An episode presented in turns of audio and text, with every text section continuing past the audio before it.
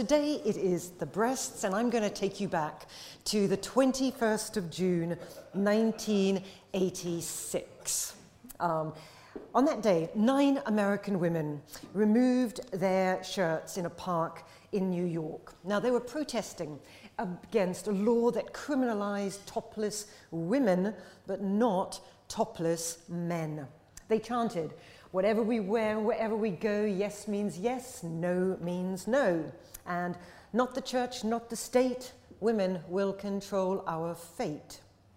Um, I have to admit that the placards um, contained less snappy slogans. Suppression creates obsession. What is indecent about our breasts, and the worst of all is don't bust my bust. These demonstrations took place in front of hundreds of keen observers. Some were there to give support, of course, others were there simply to gawk. Despite the fact that no one made a complaint, seven of the women were arrested. In the court, Judge Waltz ruled that the state had a right to require that, in his words, the female breast must not, not be exposed in public places because community standards did not deem the exposure of male breasts offensive, but they did regard females' breasts as offensive. In other words, women's breasts were very different in terms of obscenity to male ones. Now, what I discovered, which I didn't know when I was writing this lecture, is that it was not always like that. I shouldn't be surprised since I'm a historian and that's what we always say. anyway, men's nipples used to be as shocking as female ones. Indeed, it was illegal for men in many states of America to expose their breasts in public. The difference is, is that in the early 1930s, men decided that enough was enough. On the beaches in Coney Island, Westchester, Atlantic City, male swimmers stripped off their shirts and the nipple covering swimsuits. Other swimmers and sunbathers, as well as law enforcement agents and jurists, were actually outraged. The topless men were mocked. They were called Aren't they gorgeous? Aren't they gorgeous? Um, they were called guerrillas. They were fined and threatened with arrest. One magistrate, magistrate rebuked them with the words, All of you fellows may be Adonis, Adonises, Donices, um, but there are many people who object to seeing so much of the male body exposed. Luckily, shirtless men actually won that debate. By the end of the decade, these guerrillas were free to flaunt their breasts and their nipples. Now, today, men retain the right to walk around topless, but in the UK and many um, parts of the States, the female breast remains taboo in public places. Indeed, unlike our counterparts in um, many parts of continental Europe, no mention of Brexit here, Britons and Americans still seem rather um, alarmed by the female breast. Facebook is censoring photographs of breastfeeding babies, breastfeeding mothers.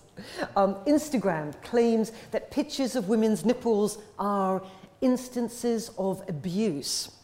There was a public outcry when Janet Jackson's nipple was inadvertently revealed during a televised Super Bowl game in Los Angeles uh, 20, 2004. The costume malfunction led to hearings before committees in the US House of Representatives and the Senate. Michael Powell, chair- chairman of the Federal Communications Commission, the FCC, maintained that it was just the latest in a growing list of deplorable incidents. He complained that I share the displeasure and fatigue of millions of Americans about the erosion of common decency on television. The CBS was fined more than half a million dollars by the FCC, and a five second delay on live broadcasts was introduced. Now, I'm interested in this hullabaloo because it's really interesting in the sense, really baffling, if we kind of note that CBS and other channels, all the other channels, routinely linger over the breasts of poor black women in the global south as they breastfeed their infants during famines. American families also, um, those who were outraged seeing Janet Jackson's uh, breast, they routinely subscribe to National Geographic magazine with its staple of topless, dark skinned women. Clearly, not all breasts are the same. Why is catching a very, very brief glimpse of the breast of an African American celebrity on a stage in Los Angeles regarded as scandalous? While poring over arty black and white photographs of semi naked women in the Sudan during humanitarian crises is unexceptional. And how can we explain um, and I do not know how to explain, that peculiarly British phenomenon, although it was exported, by the way, to 97 countries in the world, um, of the Benny Hill show. Some of you are too young to remember it. You are lucky. um, Benny Hill show, his skits frequently included women with large breasts, or knockers, as Hill would have it and men with balloons stuck up their jumpers. This, by the way, was one of the most watched TV programs in Britain at the time, between the 1950s and the 1970s, one of the most popular. Um, audiences of 21 million a week. Okay? Now, in popular culture, too, breasts are routinely lampooned. Novelty shops would uh, sell blown up plastic breasts to be used as bath pillows or as soap dispensers. Breasts are called boobs, which means stupid, he's a boob, and tits, people make a tit of themselves. They are balubas, melons, bee stings, jugs, milk floats, and one I've never heard but I'm reliably told is used in the States, they are John Wayne's saddlebags. I think that must be just American, I really do. Okay, in earlier times, thank goodness, earlier times, here's some good news. Um, breasts were treated with more respect. After all, humanity itself has been classed with the mammals, amongst the mammals, the word, of course, means of the breast. The father of biological taxonomy, 18th century biologist Carl uh, Linnaeus, divided animals into these six classes. Humans were grouped with other animals who possess milk producing um. Linnaeus, um, his tax taxonomical placement of humans in this category was in fact not at all inevitable. After all, I mean, we just doesn't take much to know this. Milk producing breasts is only one of the characteristics of mammals. And the mammae are, as the historian of science, Londa um, Schiebinger, reminds us, they are actually only functional in half of this group of animals. In other words, females, and amongst those for relatively short periods of time, if at all, in other words, during lactation. Interestingly, Linnaeus went one step further. Humans, he maintained, were mammals. Our milk producing breasts link us to other members of the animal kingdom. But when he set out to distinguish humans from the rest of mammals, he invented the term Homo sapiens, or man of wisdom.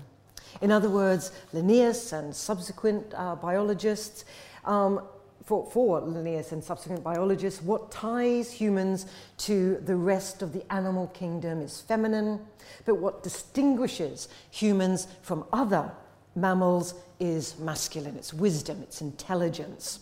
Women is an animal, man, the exemplary human.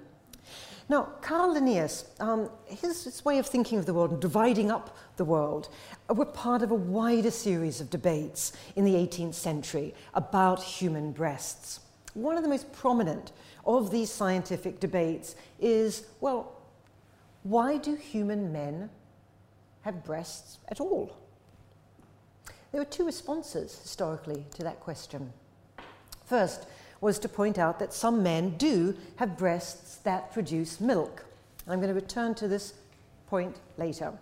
The second response was to, scientific response I'm talking about, was to make this link between breast milk and blood.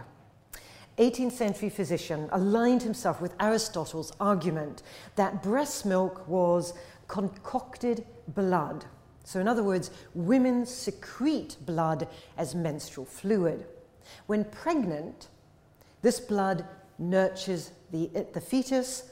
When she gives birth, this blood is converted into milk, breast milk. So, breast milk is concocted blood. Schiebinger explains According to these scientists, 18th century scientists, with the onset of puberty, blood surges through the female body, causing the young women's breasts to inflate. The passion of love, also experienced at this age, causes them to inflate further. Men do not have menses, and therefore their breasts, though anatomically similar to women, never inflate. It's a sad, sad story. Um, um, men's vestigial teat was also believed to support Plato's view that mammals were originally um, hermaphrodites and only later developed into distinct male and female.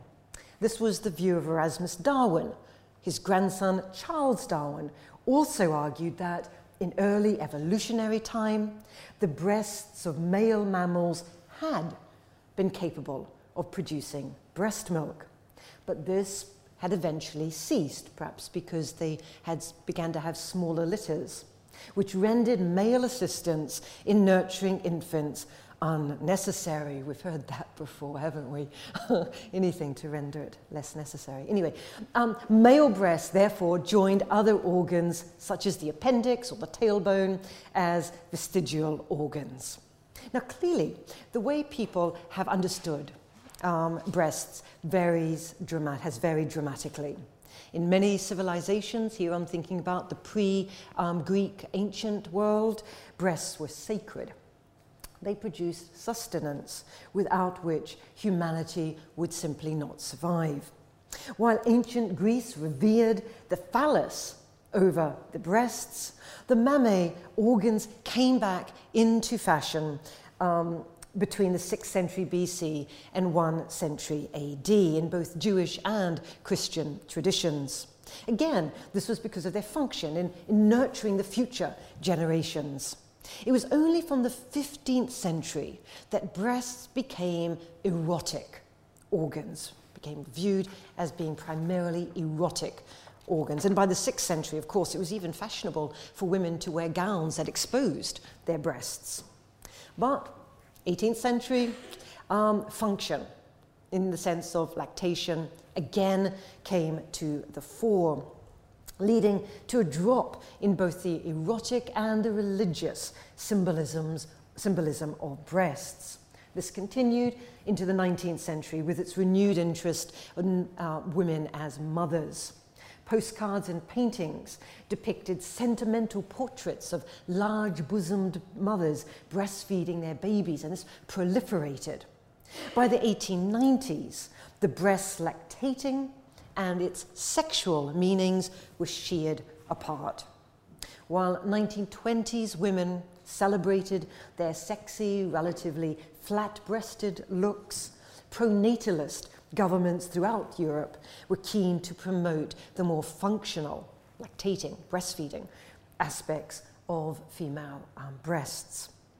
In all of these contexts, in all of these contexts, women's freedoms status, autonomy um, were at stake.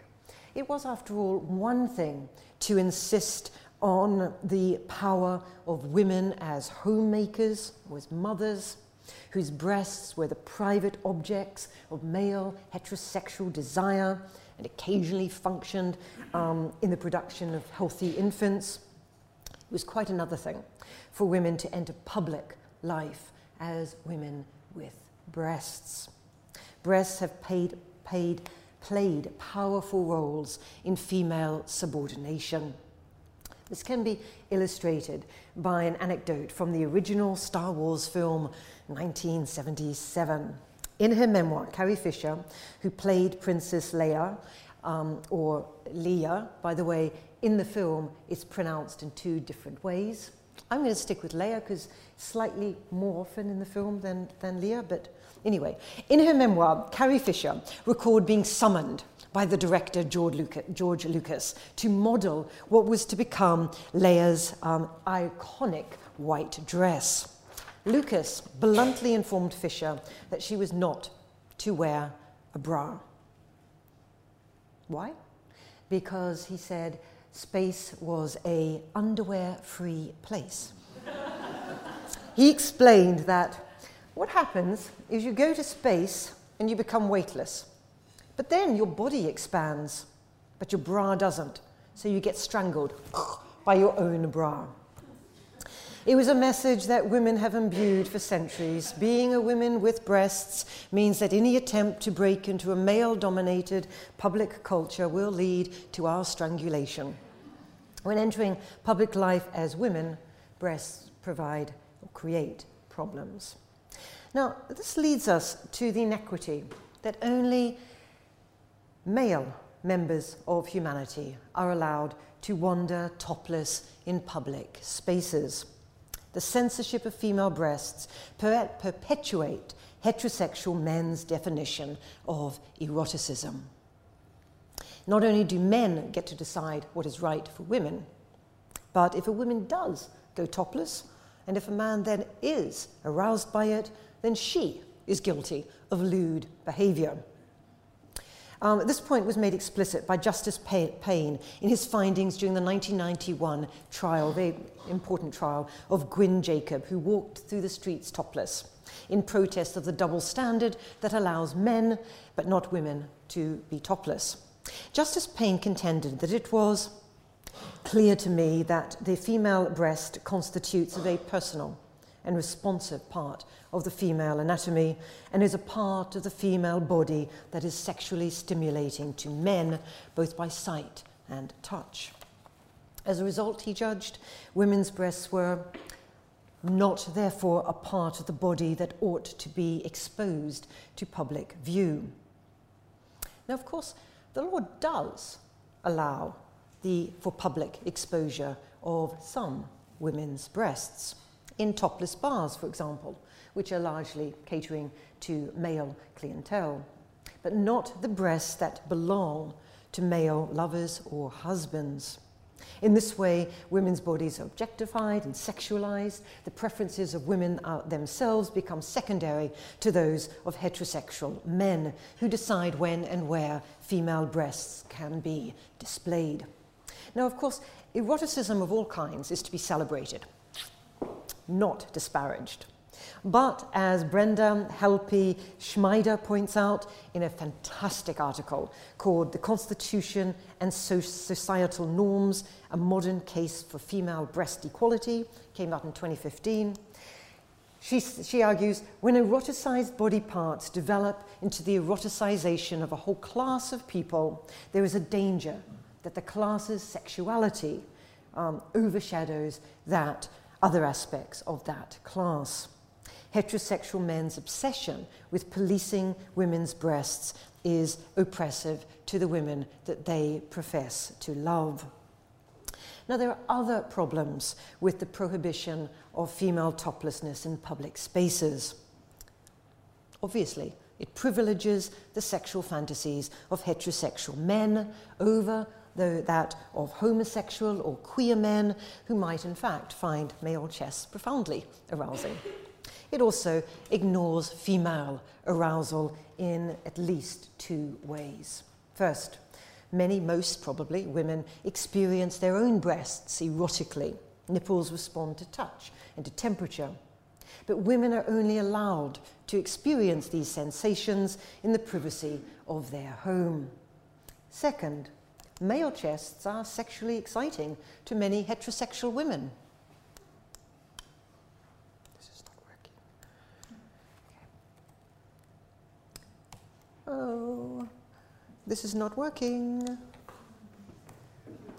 Let's, it's It's not even working on the pause button. it's not working on this either. It's not working on that either.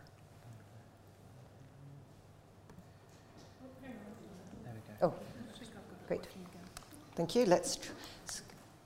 Okay, there we go. Um, second, this is my favorite image. Male chests are sexually interesting, exciting to many heterosexual women. In one survey, this is really interesting, I thought. When one survey, when young women were asked which male body part was most sexually stimulating, 51% chose the chest, 23% the penis, 17% the legs, 9% the buttocks. However, and this is interesting, when the preferences were weighed, in other words, women's first, first, first choice was given four points, her second choice was given three, third point, etc.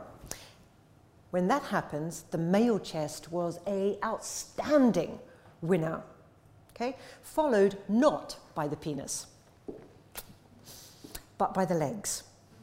Penis equal third to buttocks. So, my point is, why shouldn't men cover up? It is true that women's arousal to men's chest does not expose men to the risk of assault or rape, which is sometimes the consequence of male arousal to female chests. But why should responsibility for men's alleged uncontrollable desires be placed on women? The, messages project, the message that is projected by requiring women to cover their breasts in public is that female breasts are somehow shameful. And it's another way that the law deems women's bodies to be lesser, more lewd than men's. This not only makes women, some women, many women, feel uncomfortable in their own bodies, but it also denies her the opportunity to know what normal breasts look like, including the vast array of sizes, shapes, weights, colours. Heterosexual women may only have ever been exposed to the unrepresentative breasts of people, of women like Janet Jackson. Now, perfect breast um, shape, size, and angle can be faked, of course. Breasts have been supported by whalebone or steel they have been suspended by straps, compressed by bandages or rubber, separated by wires, ballooned by means of an inner shelf or firm elastic, and pushed each and every which way. Brassieres replaced girdles from the 1920s. By 1932, S.H. Camp and Company introduced cup sizes A, B, C, D, which, not surprisingly, were quickly referred to as egg cup, tea cup, coffee cup, and challenge cup. Whatever, whatever a woman's size, breast, bras make breasts appear firmer, more conspicuous, and gives them, gives them a more spherical and conical shape. The commercialization of breasts has been and is big, big, big business. Women's anxieties have been used to sell pills, exercises, massages, creams, vibrating machines, hydrotherapy, suction devices, and so on and so on, all promising breast perfection. From the 1890s through to the 1900s, early 1900s, for example, Sears introduced, Sears department store, um, promoted the bust developer, it was a bestseller, um, complete with bust food um, and what one design historian called a metal object resembling a bathroom plunger.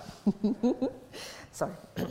um, the bust food guaranteed the finest nourishment for the bust glands, promising to create a plump, full, full, rounded bosom, which before was scrawny, flat, and flabby. I wouldn't buy a product that referred to. Another company which manufactured falsies drew on metaphors from the burgeoning car industry, boasting to women that we fix flats. Surgery also promised, of course, to fix flats or to blow up the tyres. From the 1980s, the American Society of Plastic and Reconstructive Surgery was propagating the idea that flat chested women were suffering from a disease. Um, micromastia, also called hypomastia or hypoplasia, was depicted as a scourge, scourge on women's lives and loves. 1982, the Society could be heard arguing that the enlargement of the female breast was necessary for maintenance of health of, or treatment of disease. They claimed that small breasts were deformities. They were really a disease in which most patients, which in most patients results in feelings of inadequacy, lack of self-confidence, distortion of body image, and a total lack of well-being due to a lack of self-perceived femininity. Only surgery could provide these patients with a improved quality of life.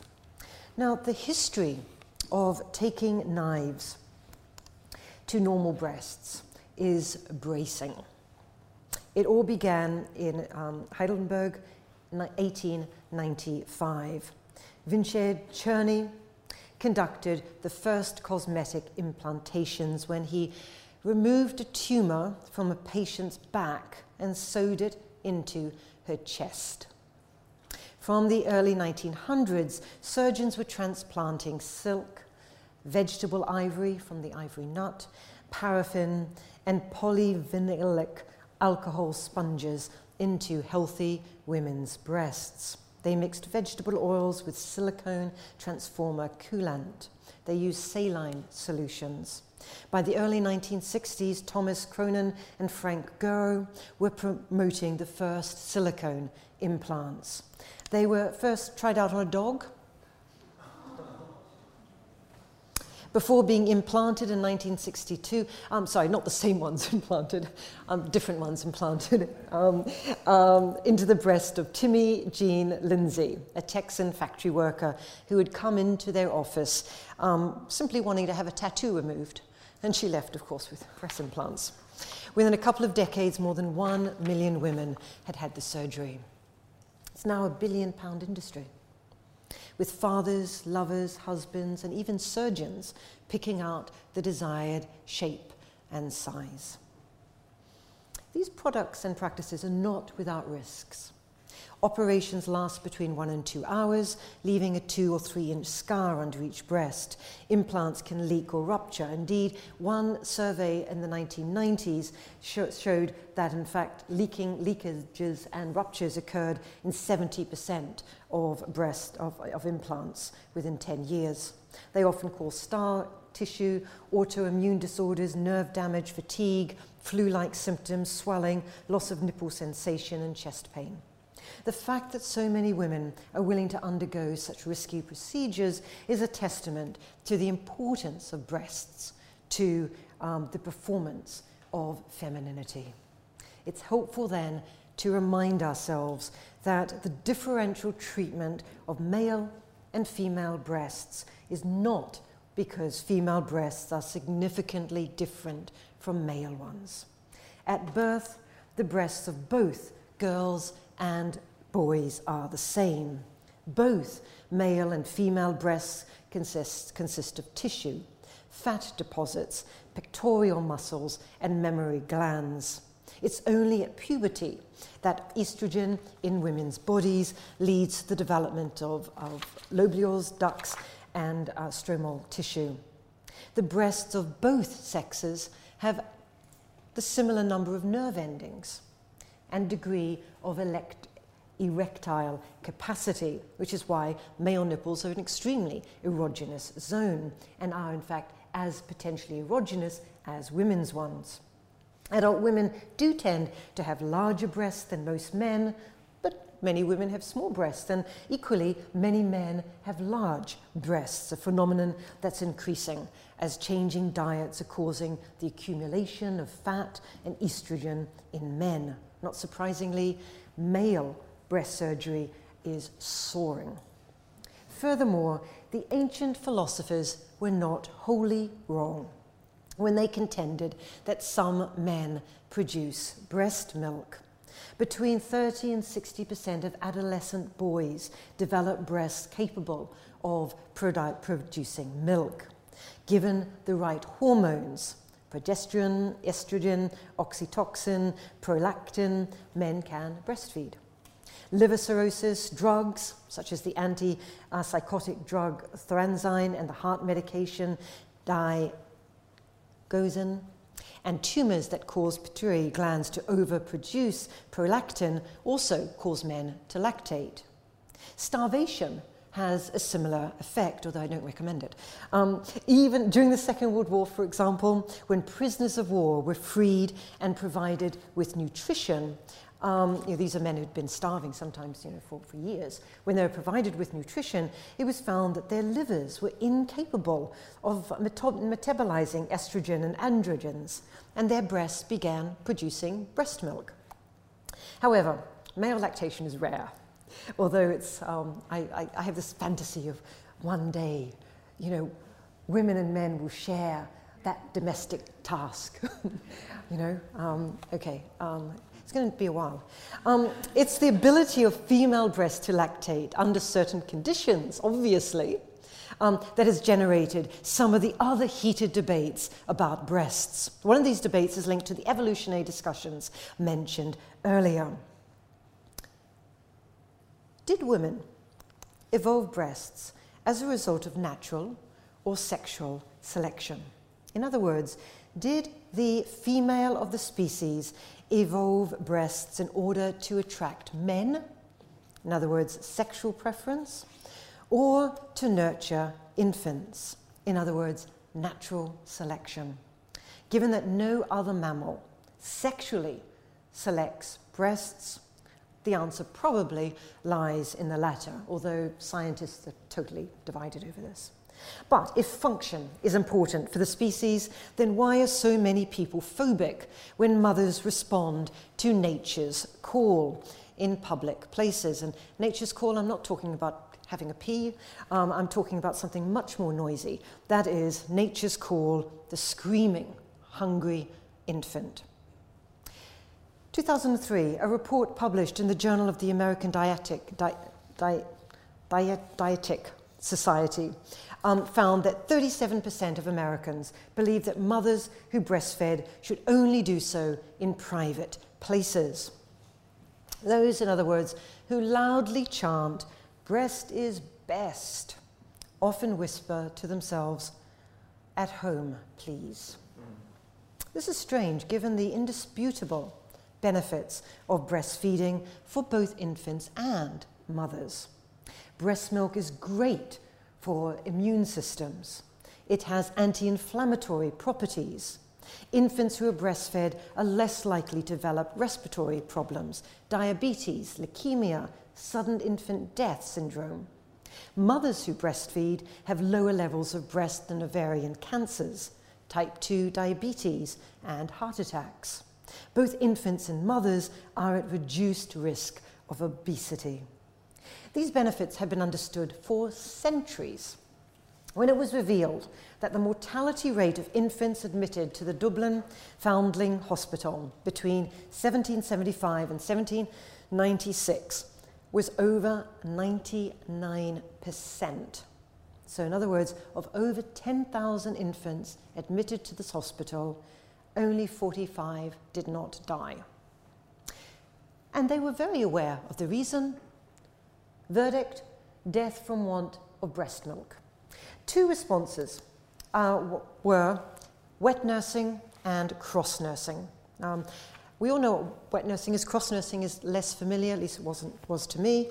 Um, in wet nursing, the, um, the infant is breastfed by someone who's not the infant's mother, but is usually employed by the infant's mother. Whereas cross nursing is usually done between peers. Um, so it's often reciprocal. So I will breastfeed your baby, you will breastfeed my baby. Um, okay, admittedly, wet nursing um, was partly introduced to spare elite women the burden of carrying out this base task. In the words of the um, 18th century pediatrician uh, Walter Harris in De Morbis Acutis Infantum, um, it was to, wet nursing was to ensure that ladies of quality may have more time to dress, receive and pay visits, attend public shows, and spend the night at their beloved cards. Does sound good. Um, but it did confer health benefits for lucky infants, albeit the cost of the wet nurses themselves and their infants. The message that breast is best was undercut by the promotion of artificial infant foods from the late 19th century onwards. Um, together with the opening up from the 1920s of other forms of employment for, um, for women, um, women who would otherwise have become wet nurses. The pasteurization of milk, increased knowledge about bacteria were also other factors that enhanced the popularity of artificial substitutes to breast milk. Now, breast is definitely best, but formidable barriers exist to its enactment. Stress, fear, painful nipples, illness such as HIV, drug, dependence, and unease with sexual feelings can all inhibit lactation. This is not to blame women or to blame mothers. Rather, it is to castigate broader structural processes that inhibit natural um, or healthy practices. It's no coincidence that poorer women and minority women are less likely to breastfeed. In one study, for example, only 16% of lower income mothers breastfed fed for six months, and there are many reasons for this, including the fact that although there are laws to provide job protected, unpaid maternity leave for certain periods, many poor women or um, single mothers could not afford the time off. And many businesses, such as small ones, are exempt, and part time workers, as well as women who have only recently joined um, a business, are not entitled. Poorer women are under financial pressure to get back to work, and they often have other children to care for they are less likely to receive support and advice about breastfeeding. They lack access to medical knowledge about relactation, that is, you know, how to start lactation after it's stopped. And they are, to put it bluntly, simply exhausted.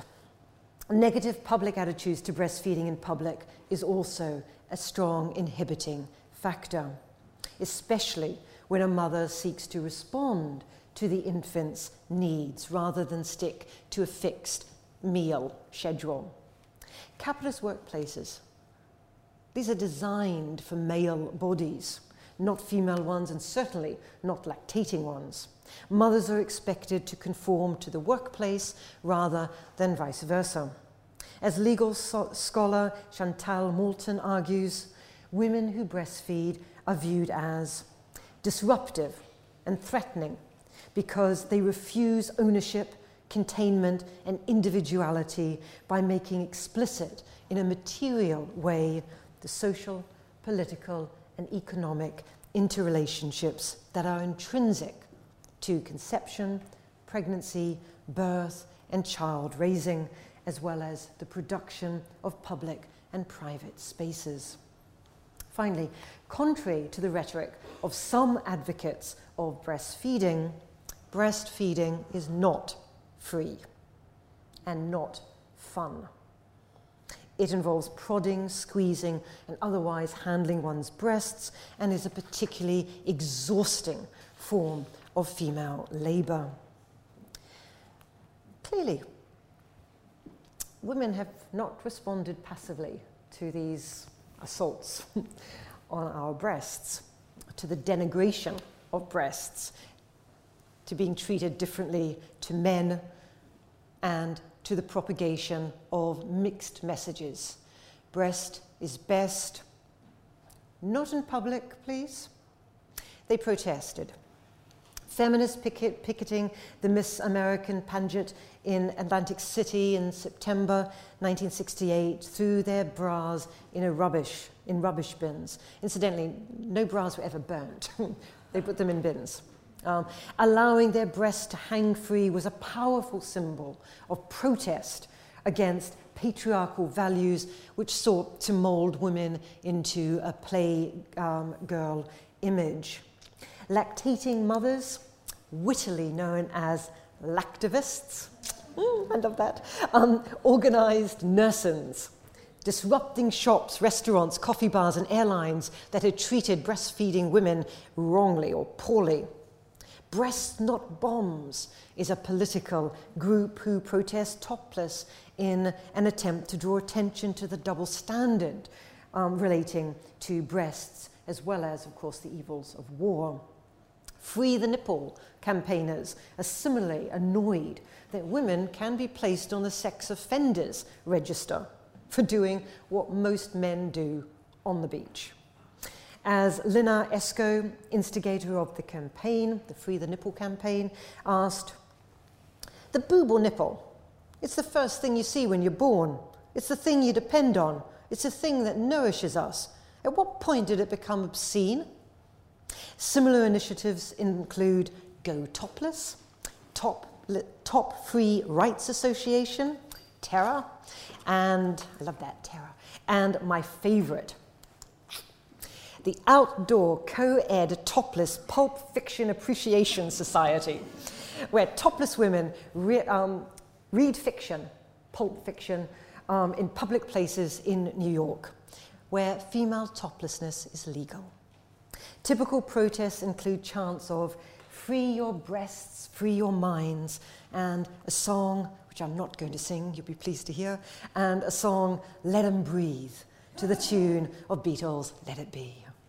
To conclude, legal restrictions on the public exposure of female breasts perpetuate harmful prejudices about women's role in society. They send powerful messages to women about their sexual objectification, their inferiority, and their place in public spheres. Breasts are not objects, but they are part of subjects. They belong to subjects.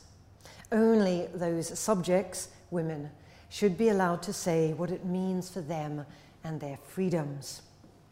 If we want to go topless in a park, we should not be sexually objectified. If we breastfeed in public, men should not blush. If we join Princess Leia in space, our bras should become sails allowing us to fly high. Thank you very much.